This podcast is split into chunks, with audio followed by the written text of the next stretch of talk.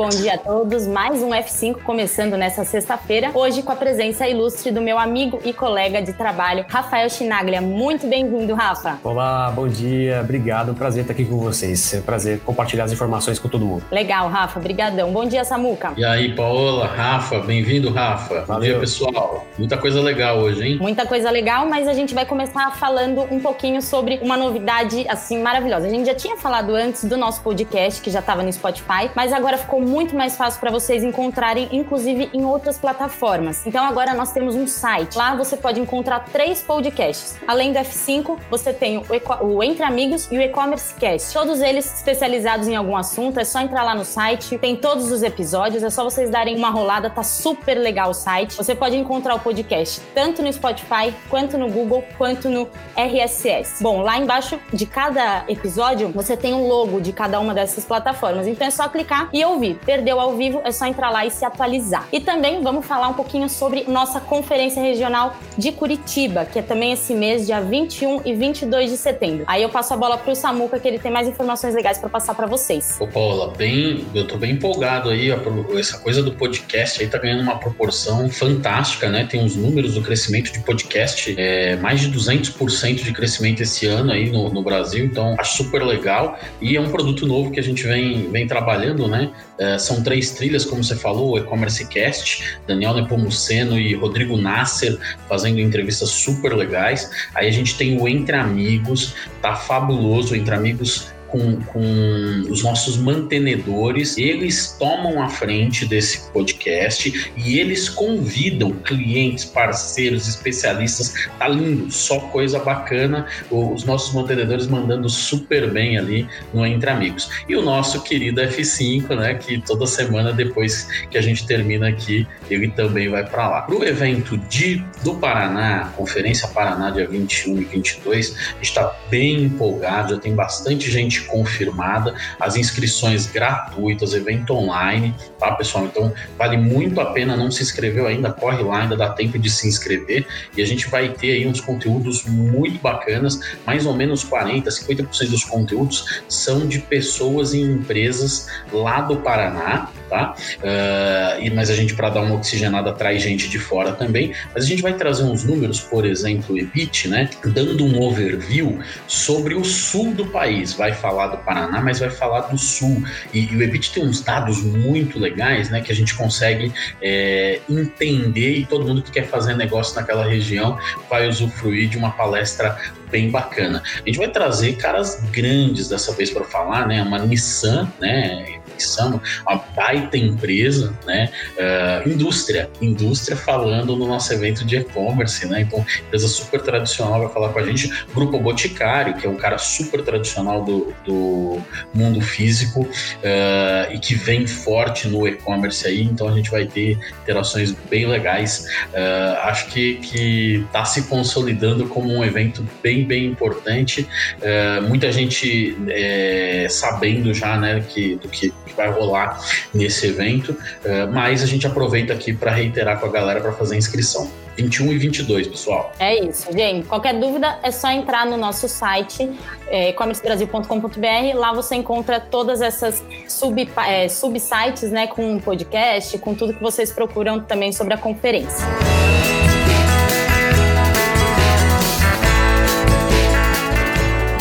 Vamos começar o nosso F5, vamos nos atualizar um pouquinho.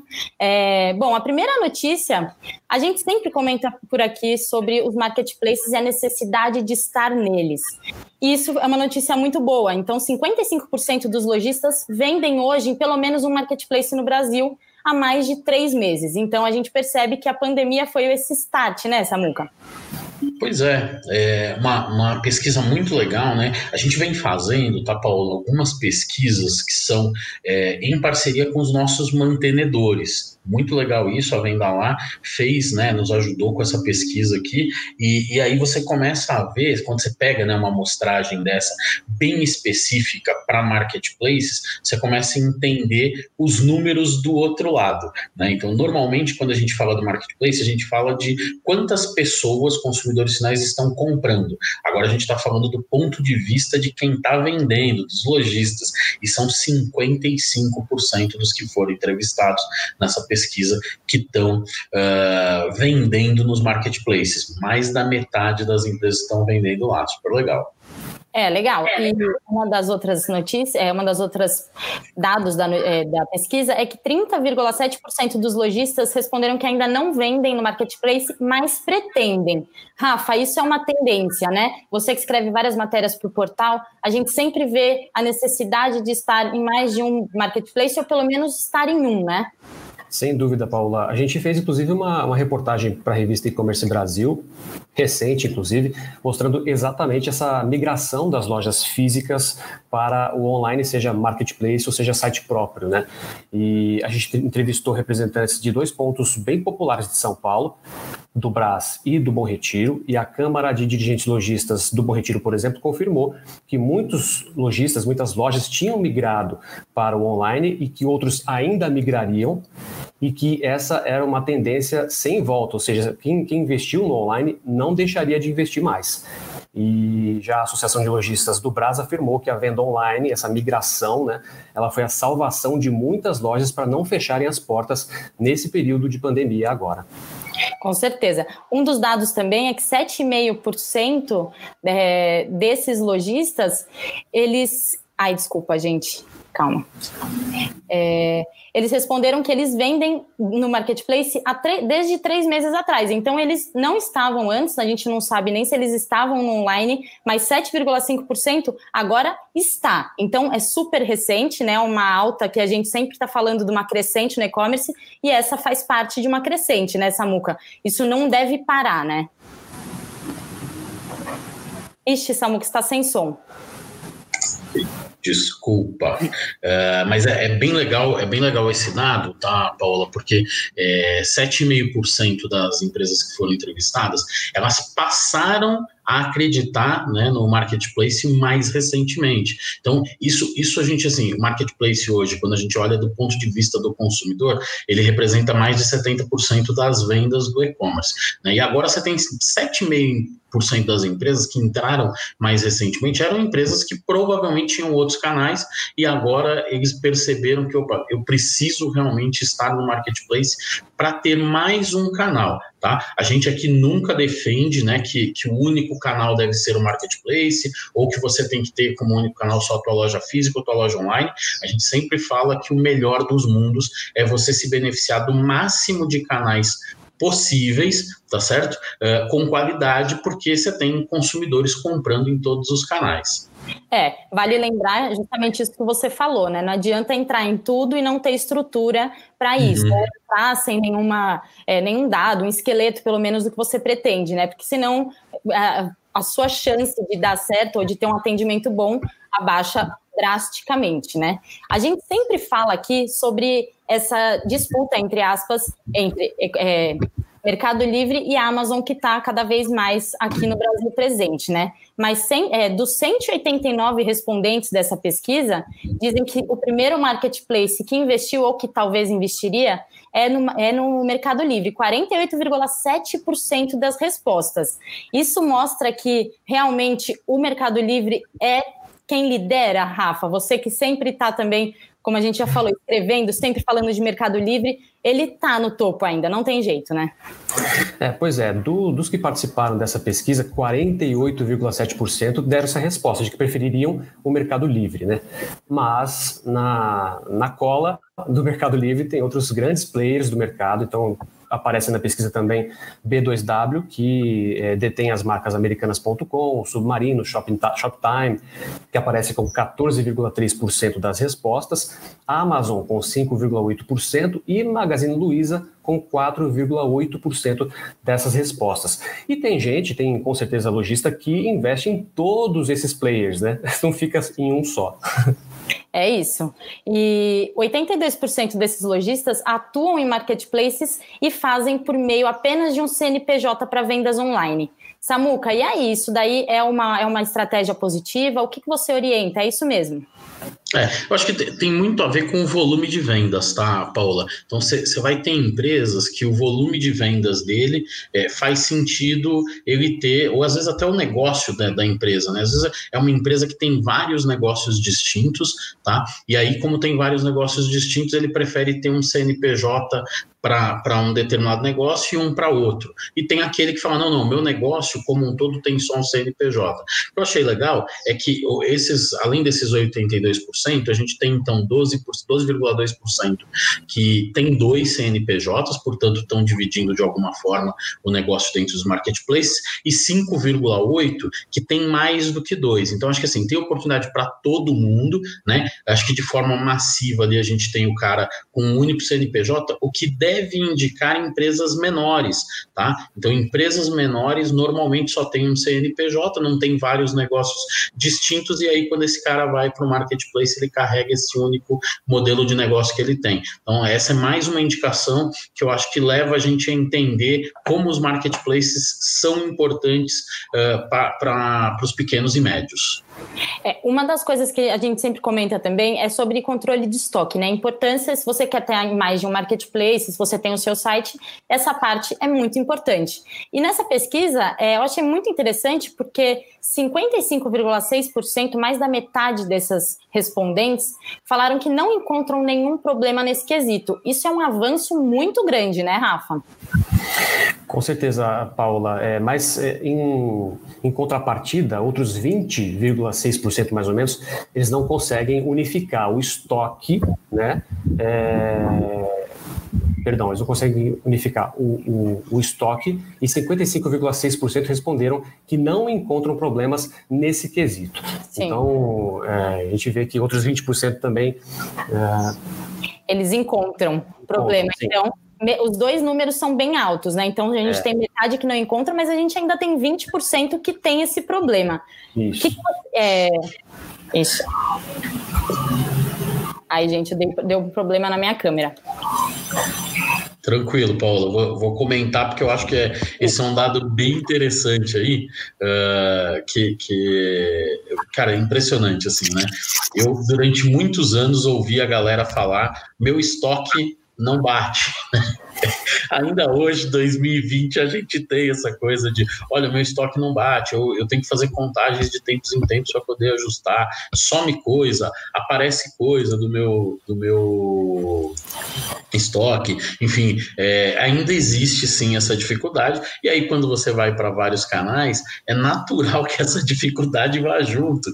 Né? Então, uh, quando, quando eu ouvi, né, vi a pesquisa que 55% dizem que já não tem mais, isso mostra que essas empresas, primeiro, tem boas integrações dos seus sistemas de gestão, seus sistemas ERP, com os marketplaces. Então, isso prova que a gente passou mais um degrau aí bem importante no mercado. Essas empresas não estão fazendo as coisas manualmente, elas não estão fazendo a gestão manual, elas estão fazendo a gestão através uh, de sistemas que permitem integrar os seus estoques com os marketplaces. Esses outros 20% que têm. Uh, dificuldades ainda, muito, muito provavelmente são aquelas empresas que ainda estão se adequando né, aos marketplaces como um modelo de negócio. Aquelas que já entendem que o marketplace é um modelo importante para elas, possivelmente já são empresas que têm aí uh, nessa casa de, dos 50%. Um outro ponto que eu achei legal, tá, Paulo e Rafa, é que é, 54% das empresas têm dificuldade com logística. o que é muito natural, porque assim, é, a logística, de forma geral, quando eu estou fazendo para o meu negócio já é complicado, quando eu estou fazendo usando os marketplaces, né, a gente tem um número de, de variações, de opções, e opções, inclusive, que o próprio marketplace oferece agora, que é muito recente. Então, acho bem natural que a gente ainda tenha esse número de mais da metade das empresas tendo dificuldade com logística. É isso.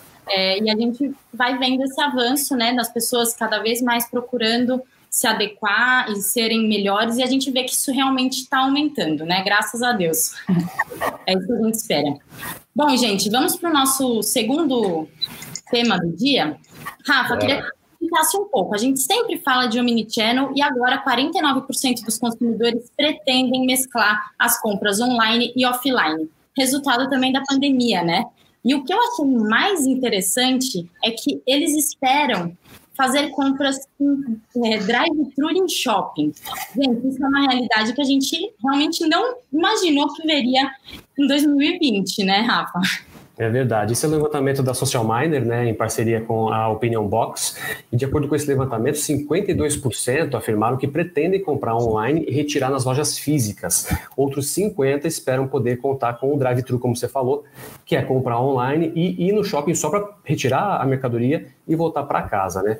14% disseram que pretendem comprar apenas online em 2021, 38% devem comprar só em lojas físicas, o que é um número ainda muito alto, né, diante dessa pandemia que a gente vê, e 49% querem mesclar as compras entre online e o offline, um número bem superior ao de compras híbridas de 2019, por exemplo, que ficou em cerca de 29%. Agora, é, é cada, vez, é, cada vez mais a gente vê que o consumidor ele quer ter uma experiência de compra é, única, né? ele quer pesquisar no celular voltando para casa, ele quer chegar em casa e continuar pesquisando no computador de casa, sem precisar começar a compra tudo de novo, ele quer é, completar a compra também no computador e quer deixar marcado já na compra que no dia seguinte ele vai na loja física retirar o produto e ir para o trabalho. Ou seja, esses sistemas eles precisam se conversar e isso sim é o omnichannel. Se não tiver essa conversa, é, é, essa integração entre os sistemas, isso vai complicar cada vez mais as compras é, e a experiência de compra do cliente já passei por vários, várias situações nesse sentido de experiência de compra péssima, de você comprar é, na loja física, não conseguir um respaldo depois online para tirar qualquer dúvida e ter que voltar na loja física para resolver a situação. Ou vice-versa, né? Você comprar no online e não conseguir é, na loja física depois, passando em frente a alguma loja, não conseguir resolver o problema, porque só pode resolver no online. Não há uma conversa entre os sistemas e isso não pode mais acontecer nos dias de hoje, né? Não, sem dúvida. E a gente percebe que assim, o, o Omnichannel sempre também numa crescente, a gente sempre falou disso em outros anos, desde, acho que desde 2016 a gente fala sobre esse assunto. Aí veio a pandemia. Agora, Samuca, as lojas vão estar mais preparadas, estarão mais inseridas no Omnichannel por conta dessa situação? Ou essa situação já viria de qualquer jeito? É, isso é muito engraçado, né? Porque o consumidor, Paulo, Rafa, ele é um mini-channel há muito tempo. Né? É, o que a gente tem é uma distância das empresas, empresas têm modelos de negócio, elas precisam consolidar esses modelos, né? E aí as empresas, por óbvio, elas estão, na sua grande maioria, correndo atrás do consumidor. Então, o consumidor já vem fazendo isso há muito tempo, né?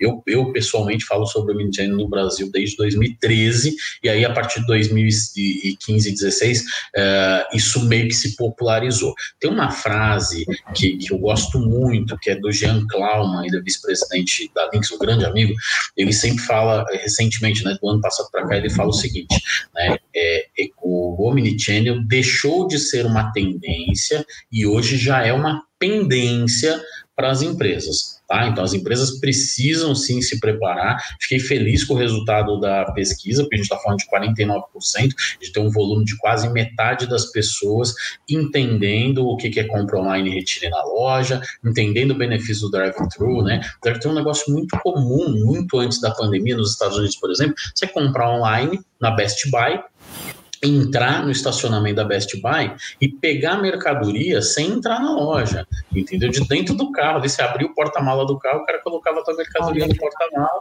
né? Então isso era muito comum, a gente tá, tem, tem isso um pouco mais frequente no Brasil. Aqui em São Paulo, durante a pandemia, teve uma, uma empresa muito legal, uma empresa de é, home center, um decor, chama Obra Max, é, muito bacana, fica na, na, Vinda do Estado, aqui em São Paulo, bem atrás da Moca ali, né? E eles fizeram esse, esse sistema de drive-thru. Então você compra online material de construção, de decoração, compra, entra com o teu carro lá e aí as pessoas colocam. Já assumiram que vão ficar com esse modelo. Tá? Então, acho que está muito, muito é, atrelado ao que a gente viu aqui nessa pesquisa de que 50% das pessoas gostariam de fazer isso. Não quero nem descer do meu carro, quero poder colocar minha, mercadoria no estacionamento mesmo, porque eu já comprei essa mercadoria. Tem uns outros números né, que eu achei interessante nessa pesquisa, por exemplo, 38% ainda pretendem comprar só nas lojas físicas. Isso tem uma característica interessante, porque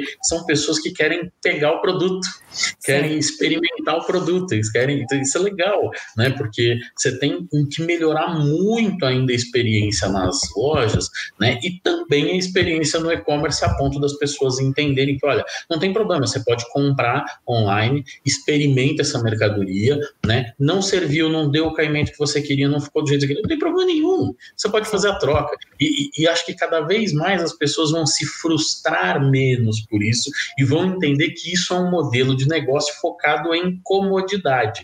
O cara não te mandou o produto e o produto não serviu porque ele queria. Não, entendeu? Assim, ele, pelo contrário, ele te dá a opção de quando isso não acontecer, tá certo? Você fazer uma troca, essa troca não tem custo, tá? Sim. Então é importante isso porque eu acho que cada vez mais as pessoas vão se adaptar a essas possibilidades. Sim, inclusive, é, semana, acho que duas semanas atrás, a gente fez um vídeo com uma empresa do Inspire-se que justamente está fazendo isso que você falou, Samuca. Ele, então, uhum. eles mandam quatro óculos, quatro armações, Sim. sem custo nenhum. A pessoa tem quatro dias para experimentar. Depois, eles têm a retirada, que é a logística reversa, né? Entre aspas, uhum. porque não é defeito, sem custo. E a pessoa pode ficar quatro dias experimentando óculos. Então, acho isso muito interessante. É um modelo que já vem dos Estados Unidos, né? E agora já está chegando no Brasil como experiência. Estados Unidos e Europa fazem muito isso, né? A história de você mandar a mala com a roupa para casa da pessoa, né? Antes da pandemia, o pessoal aqui no Brasil já estava fazendo isso nos escritórios. Você tem executivo, executiva, que o cara fica até 10 horas da noite, chega 8 horas da manhã, fica até 10, 11 horas da noite, não tem tempo de ir no, no shopping fazer uma compra. E é isso, por que não né, mandar uma cesta lá para ele poder experimentar uma roupa nova, o alfaiate ir lá e tirar as medidas para fazer o terno, a camisa. Então, acho que cada vez mais isso vai se tornar mais comum. Eu achei interessante que você falou logística reversa e automaticamente falou de defeito. E logística reversa não necessariamente tem a ver com o defeito. Pode ser um arrependimento. Comprei, me arrependi ok, faz parte do jogo, é natural que isso aconteça, tá? Uh, do, da mesma forma como essa coisa do mandar e você experimentar. Então, o consumidor, ele tem um anseio muito grande, né, por, pela, por essa comodidade, e agora eu acho que ele está aprendendo cada vez mais que é normal, essa coisa de você receber a mercadoria e trocar, é normal. E as empresas estão mais preparadas para isso. Sistemas, processos, legislação, que antigamente, até pegando um gancho do que o Rafa falou, né? Você tinha um pouco de restrição se você comprava no e-commerce e aí você queria fazer uma troca, você tinha dificuldades de emitir uma nota de entrada e uma nota de, de troca, né? Que fosse num outro lugar. Hoje já existem os dispositivos para isso, tá? A legislação também avançou nesse sentido desde 2015, então tá muito mais fácil você comprar em qualquer lugar e devolver em qualquer outro canal. Então acho que é, é essa pesquisa deixa muito claro que a gente tem um momento muito muito, especial aí uh, para pro, os próximos momentos aí e também para um cenário de mudança, né? Eu achei legal que eles falam que 73% considera que comprar online é muito prático. Então, assim, poxa, se eu posso comprar online é mais prático, estou no sofá de casa, estou na varanda, estou no quintal, estou no metrô, estou no ônibus, estou podendo comprar, isso é muito bom.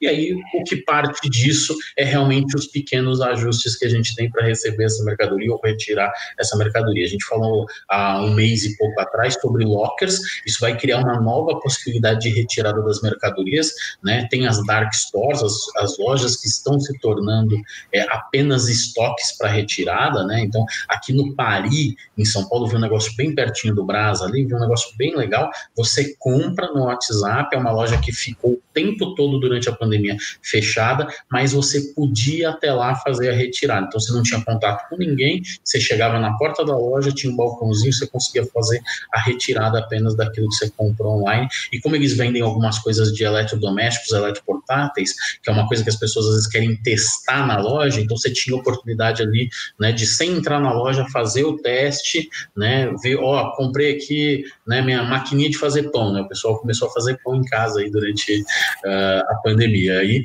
comprei minha maquininha e quero testar. O cara testava ali, mostrava que estava funcionando e a pessoa levava embora. Então a gente tem, acho que muitos modelos lá na, no meu livro ali que eu escrevi com o Marucho, a gente lançou no passado, a gente fala em 10 macroprocessos, 10 modelos estratégicos para o Omnichannel e, e acho que é muito legal que hoje as empresas e as pessoas estão entendendo muito claramente o funcionamento desses processos. Com certeza. E a pandemia acelerou esse processo, né? A gente já via aquele, já via uma modificação a cada vez que a gente falava e agora deu esse boom que tudo que a gente estava demorando tanto vai chegar, né? É, é Bom, vamos para nossa olha terceira que comentário, Olha que comentário legal aqui, a menina executiva está é. toda semana com a gente, né? E aí ela, ela, falou assim, ó, comprar online é mesmo prático, daí o perigo. É, tá isso mesmo. O pior é que é isso mesmo, gente. Eu sou, eu sou dessas perigosas que fala: Meu Deus, eu comprei, mas faz tanto tempo, cadê? Aliás, gente, várias experiências ruins que eu descobri ontem, na verdade, que eu já tinha até esquecido que eu tinha feito compra pro Dia dos Pais, não chegou até hoje. Aí eu lembrei e falei: Meu pai do céu, como que eu encontro agora essa empresa? Não estou encontrando. Outras coisas também que não chegaram ainda de empresas grandes, então é isso. Vamos fazer um trabalho certo, gente, por favor, que a gente está comprando, mas a gente precisa voltar a comprar. Não adianta comprar uma Paola, vez e nunca mais voltar. Paola é um caso clássico de insucesso nas compras. Gente, por quê, né? Eu olho e falo, né? Seguro, tem todas as recomendações. Aí a galera me entrega. Por quê, gente? Assistam um F5 que vocês vão com certeza fazer um atendimento melhor. É isso Bom, aí. Vamos lá para a nossa terceira notícia do dia. Um terço dos brasileiros já faz compra via WhatsApp, aponta a pesquisa. Bom, gente, isso daí clássico, né? A gente já vê lá atrás o pessoal já fazendo as suas vendas pequenas, né? Ah, então eu faço um colarzinho, vou vender pelo WhatsApp mesmo. Isso daí ajudou muito, né, Samuca? O, o, Paula, é, toda assim, quando a gente vai aprofundando nos dados, a gente vai percebendo é, como essa coisa está ficando mais comum. Porque assim, uma coisa é você falar né, do, do ah, tá vendendo de tudo no WhatsApp. A gente só não está passando o cartão por enquanto. O Banco Central está resolvendo isso, daqui a pouco a gente vai passar o cartão lá, né, com o WhatsApp Pay, mas está vendendo de tudo. Mas essa pesquisa especificamente trouxe uns dados muito, muito legais, né? Porque ele falou de coisas que estão muito no nosso cotidiano. 18% dos respondentes disseram: "Tô comprando carne". Estou comprando do açougue no WhatsApp. Então, eu vou fazer o churrasco esse fim de semana, comprei no WhatsApp.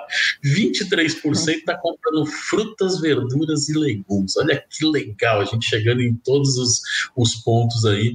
Uh, então, assim, mesmo aquilo que a gente não estava acostumado a comprar online, agora a galera está comprando. Então, mais um retrato fantástico disso. Antes de passar a bola, eu preciso fazer uma menção aqui rapidinho.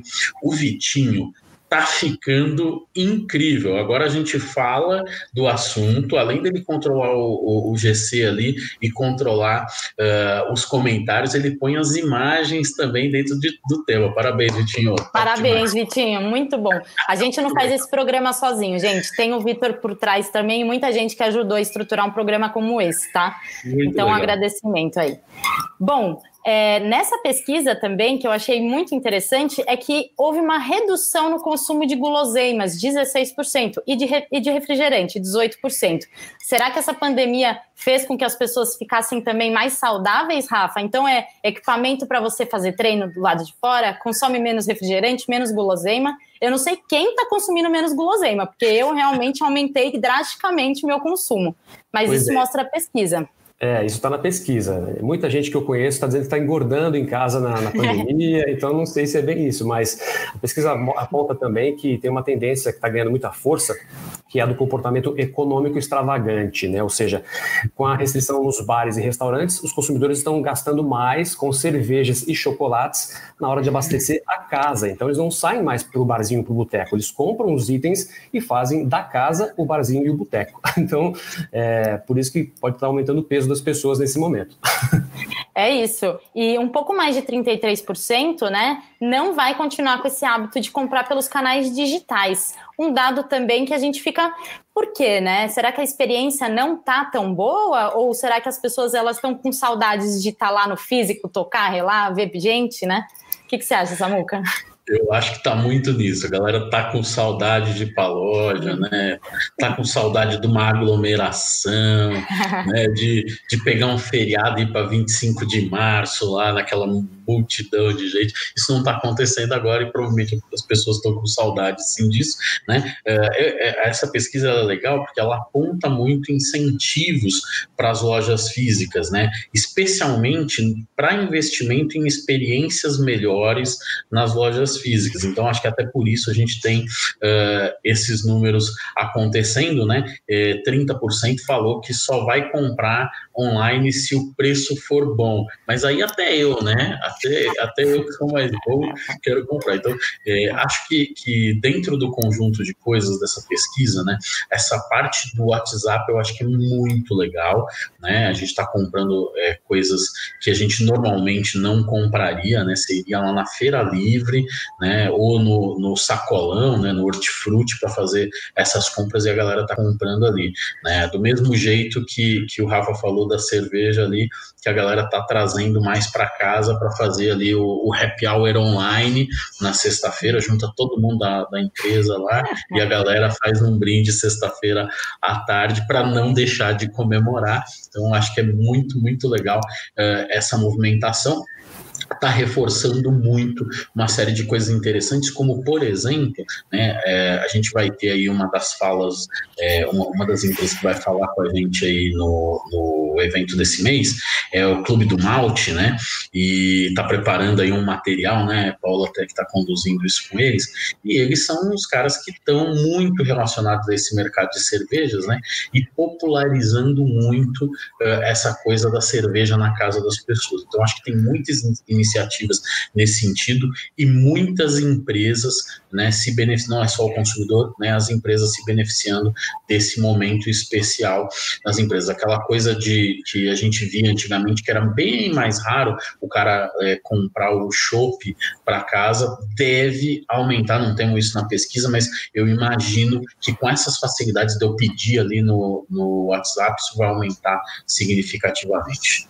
Com certeza, e muitas pessoas foram de repente entraram numa pandemia, não tinham um site, a única forma que elas encontraram rápida, ágil, que elas conseguem a demanda é o WhatsApp, né? Então a gente até vai, vai mostrar semana que vem um Inspire-se justamente disso, de duas mulheres que tiveram que se reinventar e estão pelo WhatsApp e não pretendem abrir um site, porque estão tá dando certo, as coisas estão fluindo. Então é isso, né? É, precisa é. dar um jeito, então o WhatsApp abriu essa porta, né, Rafa? É isso mesmo, pá. É, tem muito varejista, é, principalmente os menores, eles têm toda a lista de clientes na agenda do celular. Então é muito mais fácil, mais prático entrar em contato com os clientes pelo WhatsApp, é, já mostrar a lista de produtos, já oferecer o produto, já combinar a entrega ou, ou é, a, a, experimentação desse produto, enfim, para poder finalizar a compra. É muito mais fácil, muito mais ágil, né? É isso mesmo. Ô, Paola, tem uma, um comentário aqui do Cello Guitarra que eu achei muito pertinente, muito pertinente. Né? Então, assim, a galera só pensa em vender e não quer reter e não quer, não quer entender como é que aumenta o lifetime value, que é uma das medidas hoje, um dos indicadores mais importantes de todos os negócios é o lifetime value, né? É quanto dinheiro esse cliente está trazendo para mim, né? No longo prazo. Então isso, isso é muito legal que ele falou, porque assim, ó, o WhatsApp é um cara que aproxima muito o relacionamento e acaba ajudando com isso no longo prazo, tá? Então é, é bem bacana quando a gente está falando de um conceito desse, né? Porque aquela venda que era considerada fria, a venda online, a venda e-commerce, ela pode ser muito aproximada, né? Aqui pelo WhatsApp, e isso vai gerar novas vendas, né? Tem, um, tem uma frase célebre aí do e-commerce que é a tua primeira venda ela tem um custo gigante. As demais, elas são menores, mas as demais para o mesmo cliente. Então, se você pensar em reter e pensar né, no investimento que você faz nesse consumidor, na compra, isso é fundamental. Com itens de supermercado, açougue, fruta, legumes, verdura, com essas coisas que são coisas que as pessoas compram toda semana, você consegue aumentar o lifetime value de uma forma muito, muito fácil, né? Inclusive usando o WhatsApp para fazer um bom relacionamento com as pessoas. Legal. É, Bom, uma última coisa que eu queria falar dessa pesquisa, que na verdade foi, a gente não comentou, mas foi feita pela Danyumbi. É importante, segundo eles, continuar investindo nas boas experiências nas, loja, nas lojas físicas, né? Como a gente sempre fala, porque os uhum. consumidores estão cada vez mais buscando experiências de compra personalizada. É isso. É isso mesmo. É, acho que a gente tem sim uh, essa coisa do, da, da, experiência ficar cada vez mais legal, né? Quem não se sente bem, né, de ir num lugar, de numa loja, né, de ser bem atendido, a pessoa lembrar teu nome, a pessoa dizer, olha, eu separei, eu lembrei que você falou é, uma coisa na outra vez que você teve aqui, eu separei, tá aqui para você. Então, acho que é, a pesquisa não só provou né? Isso que a gente tem defendido muito, mas eu acho que a gente vai ter uma ampliação muito grande desse tipo de coisa nas lojas físicas agora na reabertura, pessoal entendendo cada vez mais a importância do relacionamento, de tratar bem e de lidar bem com o consumidor que quer ir na loja física. Perfeito. Bom, gente, vamos para a nossa quarta notícia do dia. Uma notícia muito boa, inclusive. É, bom, o clube de assinatura e e-commerce de vinhos, a Wine, ela agora estará na Bolsa de Valores, né? No IPO. Então, isso quer dizer que a empresa está numa crescente muito grande, né, Rafa? E, e agora as pessoas têm a oportunidade também de estar tá investindo nesse crescimento que foi absurdo, né? Todo mundo tomando vinho na quarentena. Exatamente. Todo mundo tentando relaxar, né? não se estressar na quarentena, enfim. É, pois é, é, criada há 12 anos, né? a Wine, essa empresa, ela tem como sócios a Urbit, né? que é o fundo da família Sirotsky, dona do, do grupo de mídia RBS, e a Península, que é um fundo de participações da família do empresário Abílio Diniz. Ambos os veículos serão é, vendedores na oferta secundária de ações da Wine na, na Bolsa, né? cujo nome oficial vai ser W2W E-Commerce de Isso é apenas uma informação técnica, né? É, a operação é, que será coordenada pelo Itaú BBA, o Bank of America, BTG Pactual, tem vários grandes play players, né? XP e Banco ABC Brasil, também envolve a venda de ações novas cujos recursos a Wine planeja usar para investir em marketing, tecnologia, logística, além de expandir lojas físicas e também comprar outras empresas e continuar crescendo, obviamente, porque a tendência cada vez mais ficando em casa é, o clube de assinatura continuar crescendo. E na pandemia isso se, se comprovou é, verdade. Várias reportagens em vários jornais grandes do Brasil mostram que os clubes de assinaturas durante a pandemia cresceram mais de 20% e 30% cada um. Legal. E esse, é, isso deles estarem investindo nessas coisas tão importantes que você falou é uma jogada de mestre também, né, Samuca? Então, se, se você fala que você vai estar investindo em tecnologia, em logística, em todos esses itens que a gente sempre comenta a importância, isso também dá um gás para quem quer entrar com ação com eles, né? Enfim, apostar aí na bolsa, né? Exato. Ô, ô Paula, olha só que legal, né? É, esse ano aqui, né, a gente tem aí, vou, vou, contar algumas marcas aí que são famosas que estão fazendo IPO esse ano, que estão abrindo seu capital na Bolsa de Valores ou que fizeram, no mínimo, um pedido lá para a CVM, que é a Comissão de Valores Monetários. A gente tem o Grupo Soma, tá? detentor de algumas das principais marcas de moda do país. Você tem Pets, Pague Menos, farmácias, pernambucanas, extremamente tradicional pernambucanas fazendo IPO, Toque Stock, Track and Field, Calunga, a Van, tem aí uma discussão gigante em torno da Van. A Van está falando em captar 100 bi, né, um valuation de 100 bi. Então, Biscuit, uma rede super tradicional do Nordeste que deve desembarcar no Sudeste e Sul em breve, uh, mas muito tradicional lá. Mélios e Enjoei. Tá? Listei algumas aqui, mas a gente deve ter umas 20 empresas que esse ano, né, junto com a Wine aí, estão uh, abrindo seu capital na Bolsa de Valores. Então, assim, momento muito, muito importante para as duas polaridades aí dessa, da, dos dois lados da moeda, digamos assim.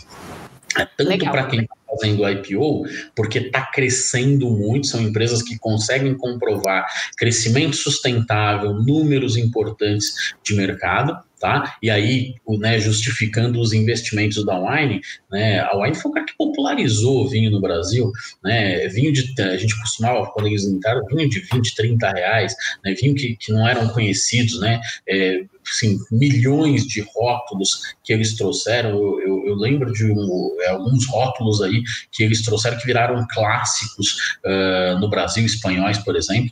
Uh, o, o Salume até teve com a gente aqui nos episódios do, do F5, né, recentemente, uh, mas investir em marketing, tecnologia, logística, acho que era meio padrão para eles. Mas eles colocaram um dado a mais ali, né, que eles vão investir também em lojas físicas, a Wine, fazendo o caminho inverso aí, vindo do e-commerce para lojas físicas, o que é muito, muito legal da gente ouvir, né? Uh, então acho que a gente tem aí uma receita de 146 milhões, né? Um crescimento ano a ano aí é, na casa dos 26%, que já justifica, né? Todos esses bancos aí é, irem junto, né? Coordenando essa mudança tão legal e tão estratégica que a gente tem é, para a Wine, mas lembrando que a gente está olhando isso de um, de um, prisma em que muitas empresas estão fazendo esse mesmo caminho.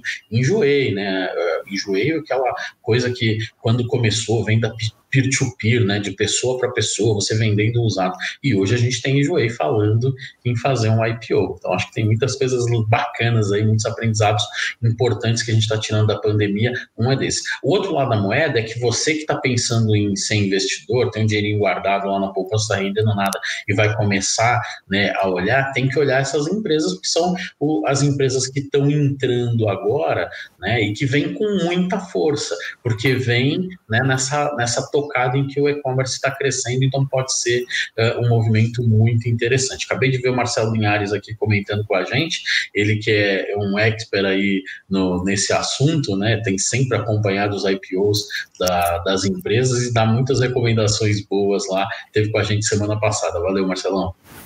Legal, o Marcelo já esteve com a gente, inclusive, aqui na F5, né? Isso.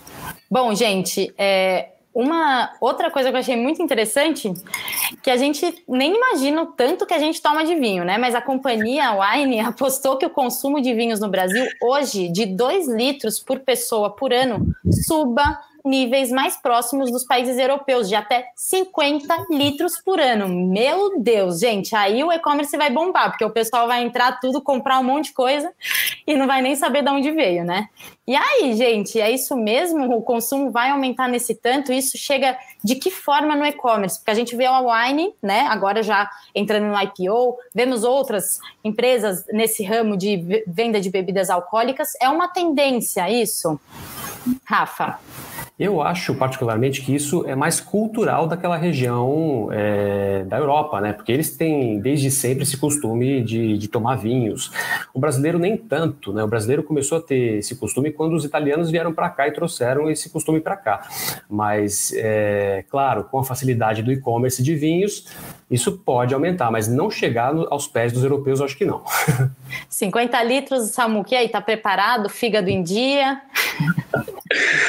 Isso, eu gostei foi do otimismo. É, é, isso que eu falo, assim, que é isso que a gente está trazendo de mais legal uh, aqui no, no, F5, é que toda semana a gente traz um otimismo gigante porque está acontecendo no e-commerce, galera. Vocês não têm noção, assim, quando vocês juntam todas essas informações aí desses 12 episódios, vocês vão ver o nível de otimismo que a gente tem. A empresa falando assim, ó, eu não sou, não só vou para a bolsa de valores, mas eu estou apostando que o consumo vai.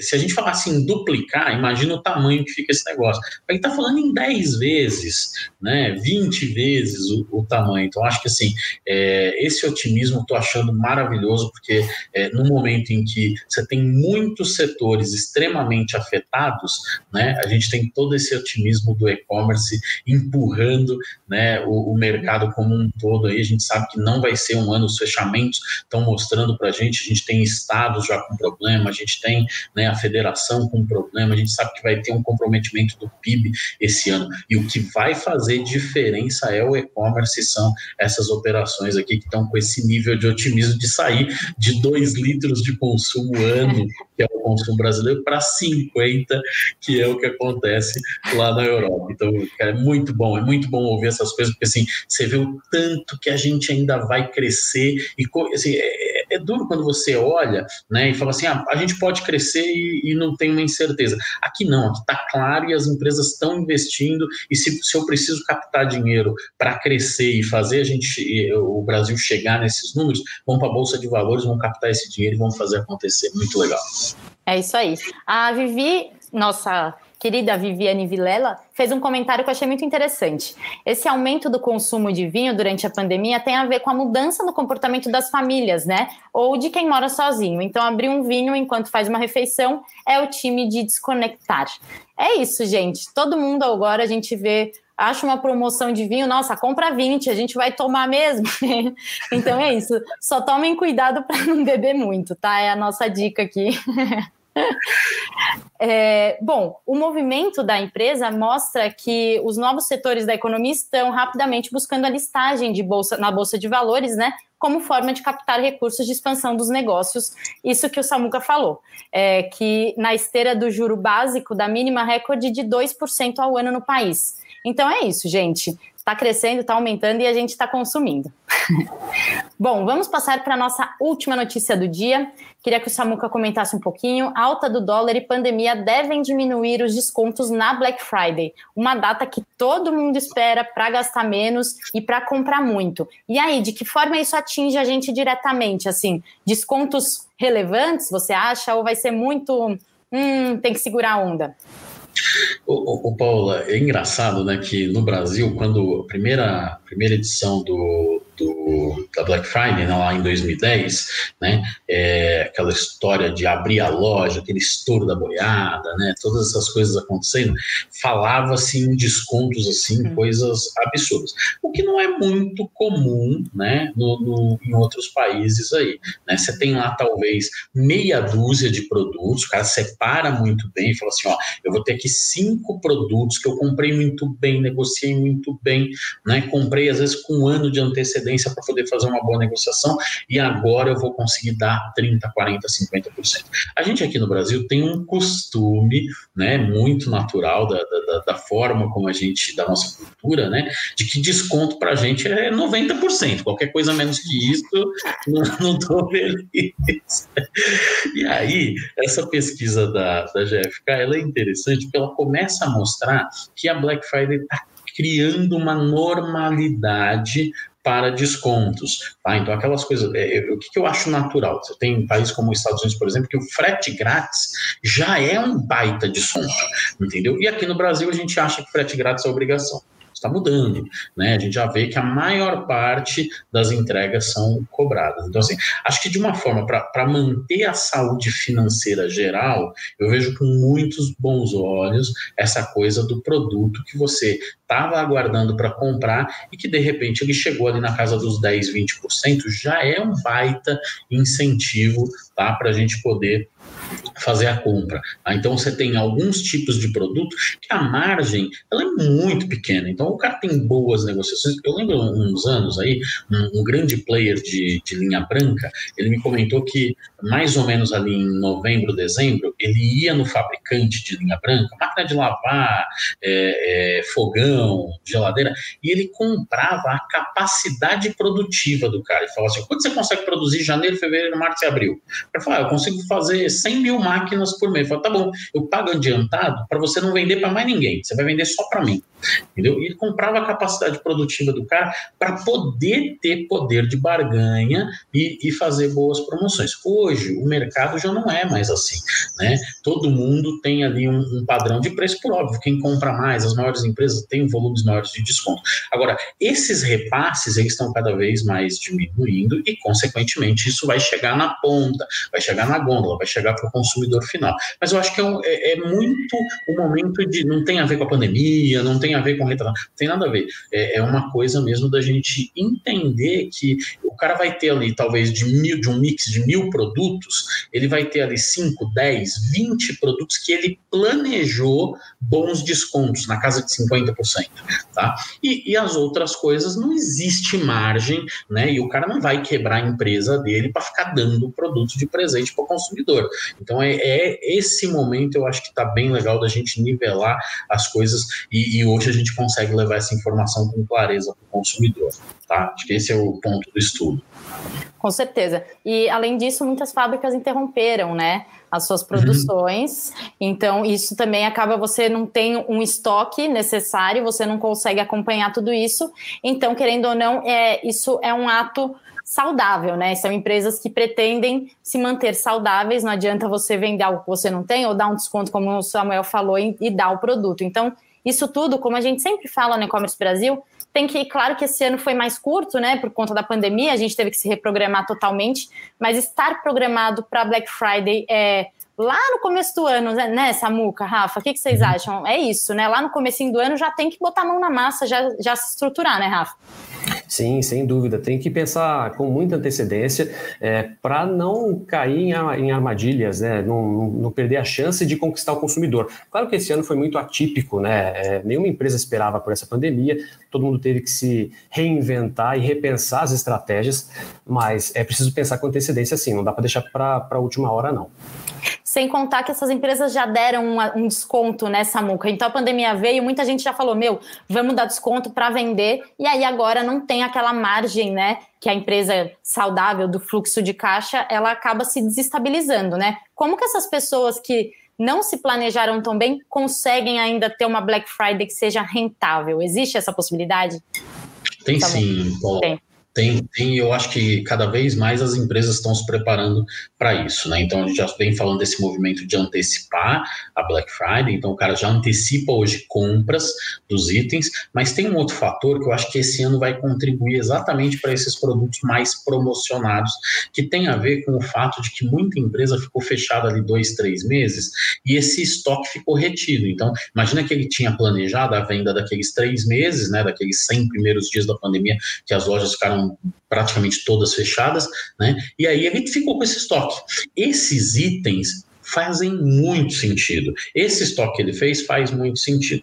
Quem vai sofrer, acho que é justamente o que você falou, algumas indústrias fechadas, então não consigo planejar muito bem, uh, não consegui planejar e agora posso ter dificuldade de reposição, e eu também estou com dificuldade de fazer importação, porque as importações estão mais lentas também por conta da pandemia. Mas a hora que você para de olhar para essas duas coisas e olha para o estoque que ficou parado, que deveria ter girado ali dois, três meses, 100 dias e não girou, eu posso começar a usar esses, esses produtos aqui como um bom recurso, um bom artifício para minha Black Friday. Essa é a dica aí que eu acho que vai, vai pegar na maioria das empresas. Legal. É, bom, isso, pelo jeito, já é uma realidade, segundo um levantamento da GFK a redução dos descontos vai ser consolidado mesmo na uma tendência no varejo. E eles até falam que a participação das vendas com desconto acima de 10% caiu 25% em 2019 para 10% nesse ano. Então, isso daí já mostra mesmo que já está todo mundo se planejando, então quanto que a gente vai dar de desconto, isso daí realmente é muito importante para conseguir ter um esqueleto aí do, pelo menos no final do ano, né, já saber quanto que conseguiu faturar. Bom, no entanto, as vendas devem ser boas no e-commerce, coisa que a gente sempre fala. O varejo online, que costuma ser o principal canal de compras da Black Friday, vem registrando recordes é, seguidos de vendas durante a pandemia. Então, Natal e Black Friday, com certeza a movimentação vai ser histórica. Até a gente tem, receber um comentário aqui do marketing local, internet marketing, que lembrando que esse ano a Black Friday será histórica. Vai ser mesmo, né? De, de um jeito ou de outro vai ser histórica, né, Rafa? Com certeza, porque as empresas estão sedentas por dinheiro, sedentas por mercadorias, por, por vendas, né, por clientes, novos clientes, precisam compensar uma porcentagem, nem que seja mínima, para compensar as perdas de agora da pandemia. Então, o que se espera é que agora sim, na Black Friday e Natal, as vendas possam bater recordes, enfim, e dar um respiro né, para esses varejistas. É isso. É, tem uma última frase aqui que assim a experiência é que a Black Friday se, é, seja um sucesso no nosso calendário de vendas. Segundo as indústrias, né, que elas ficaram paradas por dois, três meses, eles retomam a produção e, e bateram recordes de vendas em julho e em agosto. Então, calma, vamos, vamos esperar, estejam estruturados, estejam bem planejados, estoque em dia, tudo isso que daí as coisas fluem, né, Samuca? É como você já tinha falado. É, você sabe, Paula, que agora, né, entra numa, numa fase, principalmente desse mês, né, mês que vem a gente tem Dia das Crianças, já falei para você que você já tem que começar a pensar agora no presente da Flora né, é, já, já se antecipando, né, e, e logo na sequência a gente tem, então, a Black Friday. Estoque, eu acho que as empresas já se prepararam e agora entrar naquela coisa de fazer conta mesmo, né, para ver os descontos que vão poder dar nos produtos, pensando muito também em relação uh, a, a, fluxo de caixa, essa coisa que você falou do meio de pagamento. Então, tudo isso já pode ser colocado né, em xeque, né, para quando chegar mais perto, as campanhas. Esse ano aqui já, já defendi isso outro dia aí, na semana da Black Friday você vai ver muita gente gente usando meme, né, para fazer campanha de marketing. Então, vai ser um ano bem interessante da galera é, brincar muito com a semana da Black Friday para chegar na sexta-feira, pegar aqueles produtos, aquelas, aqueles descontos realmente, por exemplo, de novo, o cara tem mil produtos que ele vai oferecer, mas ele tem cinco que são premium. Esse ele vai guardar para no dia lá fazer uma, uma live commerce e colocar e só vai levar quem tiver na live commerce. Então, acho que tem umas estratégias muito boas boas sendo boladas pelas empresas, empresas de todos os tamanhos, tá? Porque não é só o grande não que vai conseguir fazer esse tipo de coisa, não, porque a criatividade do brasileiro é sempre muito grande. Então, realmente vai ser uma Black Friday histórica especialmente para o e-commerce, tá? Porque muita gente não vai naquele estouro de boiada que tinha lá da loja física, né? Não vai ter é, tanta gente fazendo aquilo, portanto, essas pessoas vão aproveitar melhores descontos ali na sexta-feira. Perfeito. Gente, é, antes de encerrar, eu queria só fazer um comentário com vocês. Toda segunda e quarta-feira a gente posta vídeos novos no nosso canal do YouTube. Então, seja um Dica de Mestre, seja um Inspire-se, um Repórter E-Commerce, são nossos produtos principais. A gente faz matérias para vocês com conteúdo sempre atuais, com pessoas atuais. Inclusive, segunda-feira a gente estava falando de marketing agora. É, tem um professor, doutor, que mora lá em Portugal, que fez uma matéria extraordinária, dando várias dicas, inclusive de marketing na pandemia, de marketing na sua empresa. Enfim, vale a pena. Então, toda segunda e quarta-feira vale entrar, conferir o que a gente postou de novo, porque é muito conteúdo bacana. Bom, mais algum comentário? Samuca? Eu, eu só queria falar que a gente está cada vez mais omnichannel. A gente tem o portal, a gente tem o evento, né? Cada vez mais conteúdo digital em todas as nossas redes. Falamos do podcast, pessoal que não estava aqui no início, clica nesse link aí que a gente compartilhou aí nos comentários para vocês conhecerem né, os nossos podcasts. Então, a gente está em todos os canais aí, tá bom?